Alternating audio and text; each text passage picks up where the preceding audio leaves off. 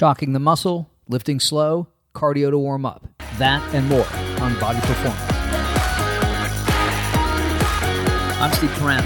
Welcome to Body Performance, the podcast designed to help you reach your weight loss, fitness, and bodybuilding goals. I apologize for not putting out podcasts faster. I've been fighting crime, saving babies, and keeping the world safe. Today, we're going to talk about a variety of topics, but I'd like you to listen to this statement from the 1940s about medicine. It says this When you hear hoof prints, think of horses, not zebras. Now, what that means is this when you hear hoof prints, don't think of something really strange and obscure like we have zebras running down Main Street. It's probably going to be horses. And that means the same thing when it comes to bodybuilding and weight loss.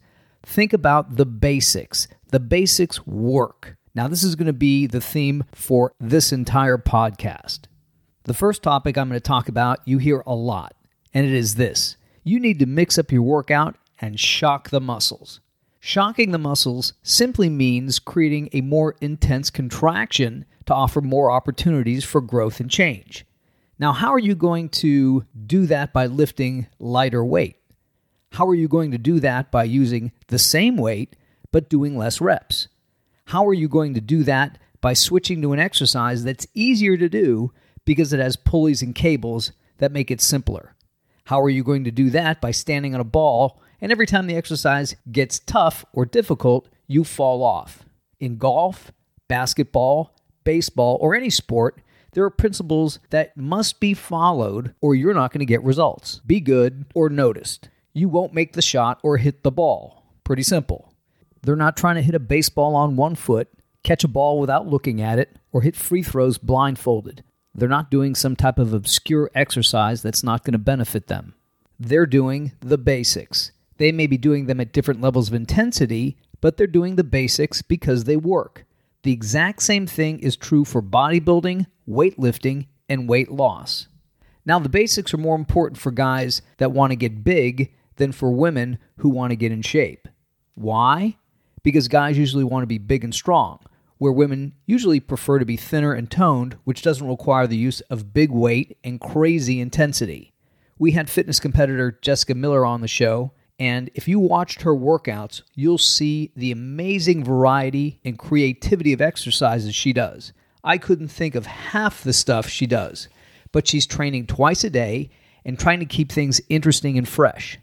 But she's not trying to bench press 300 pounds. She is training very hard and she's not lifting tons of weight. But when you see her do cardio, it's fucking insane. She looks like she's running on the Stairmaster. So while her weightlifting isn't incredibly heavy, it is very difficult, and her cardio is amazing. I hate to tell you this, but this is the truth. We are the land of fat and out of shape Americans. This includes most of the personal trainers at gyms as well. Not one of the personal trainers who is a guy at the gym where I train has a six pack. Really? Really? No shit. If all that hype and garbage you see on TV and the internet were true, everybody in the gym would be huge, in shape, or skinny. But we're not, because we're looking for the easy way out, whether it's weight loss or weightlifting. Either way, it does require a certain amount of effort and sacrifice coupled with smart training. Nothing substitutes for effort, consistency, self discipline, perseverance, patience, and faith, coupled with smart training. You got to know what you're doing. Why waste your time in the gym or in the kitchen doing the wrong things? They tell golfers, don't practice if you're not practicing the right swing. Same thing in the gym. Don't waste your time because once you hit a certain level, your performance will not improve. Somebody who's really out of shape can get in shape either by eating less or just doing push ups. But at some point, your progress will stagnate and stop, and therefore you won't make any more changes. How do you make those changes? You got to make smart changes and smart decisions and implement those into your workouts and your eating habits. The next statement that drives me insane is this We're all different. What works for one person doesn't work for everybody else. Nothing could be more inaccurate. People keep telling themselves this lie because they're not getting the results they want. We are more alike than we are different. We're all humans. Our bodies operate pretty much the same way. If that weren't true, medicines wouldn't work on all of us. Okay, we're all pretty much the same. We like chocolate, ice cream, puppies, kittens, vacations, fast cars, big houses, seeing a great movie, and being in love. We're all pretty much the same, so we're more alike than we are different. Same thing is true for getting in shape. You've got to do the same things that everybody else is doing. And that's the same thing with football, basketball, baseball. Nobody steps onto the field and goes, I've got a whole new training program of how I'm going to catch a football or how I'm going to hit a baseball. They go, Yeah, that's great. Go sit on the bench. We'll talk to you later. And that's the same thing with weight loss and fitness. You've got to do the right things and you've got to do them consistently because the right things done consistently add up to results. Now I'm going to address some topics that Brandon the Science Guy has mentioned. He emailed me with these observations, and they couldn't be more accurate. Lifting slow versus lifting fast. I see this and hear this in the gym all the time. You want to stay in control. You want to keep your shoulders back. You want to curl the weight. You don't want to blink your eyeballs. You don't want to turn to the left. All that stuff is garbage. Remember, you have a limited amount of energy in your muscles when you're lifting. You have limited amounts of ATP and creatine phosphate. We want to get as many contractions, as many intense contractions done before the ATP and creatine phosphate run out. And the slower you do your movements, the more the ATP and the creatine phosphate is used up. So if you do five movements at a slow rate, that's not as effective as 10 movements at an explosive rate where the muscles contracted intensely. Remember, you have a limited amount of fuel in that muscle, and the slower you work out, the more that fuel is used up. Yeah, it's hard to curl 50 pounds slowly eight times. Absolutely. But it's not the same intensity as curling 100 pounds eight times, where you have to use explosive energy and an intense muscular contraction to complete the exercise or the reps. Big difference.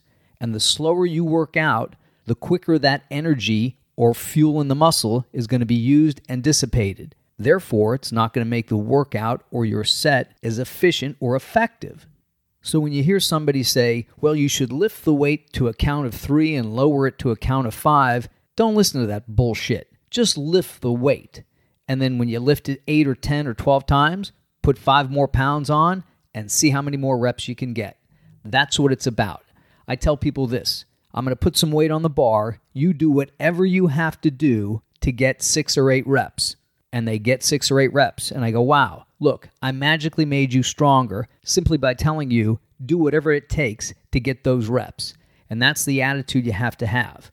What do I need to do to get these reps, to complete these sets, and then to increase the weight? The next observation Brandon made was cardio to warm up for lifting. Well, walking is a nice way of kind of warming up your legs and maybe increasing your body temperature. But regardless of what you do, you're going to have to warm up, whether you're doing legs, chest, back, biceps, or triceps. When you jump under the weight, that is not the same as walking or jogging on a treadmill. You're still going to have to warm up the specific muscles you used even if you did cardio and then you jumped on a leg press, you still have to stretch out the quads, the hamstrings, the hips, and the lower back in order to be able to do the exercise effectively and safely, and then to be able to do it with intensity. Even doing something simple like going from bench press to incline bench press, you're thinking, wow, I'm training my chest, it's warmed up, I should be able to jump right into incline bench press.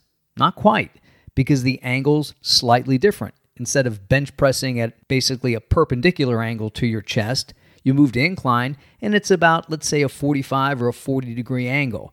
It's a different stretch. You still have to do a set or two at a lighter weight, again, to warm up the muscles in that direction. Then you can add the weight.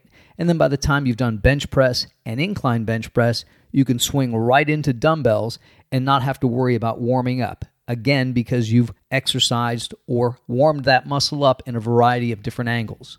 Same thing is true with back. If you do T bar and then you go to pull downs, well, T bar, the bar is being pulled into the chest at a basically a 90 degree angle. Now, when you switch to pull downs, you're pulling the bar down from above.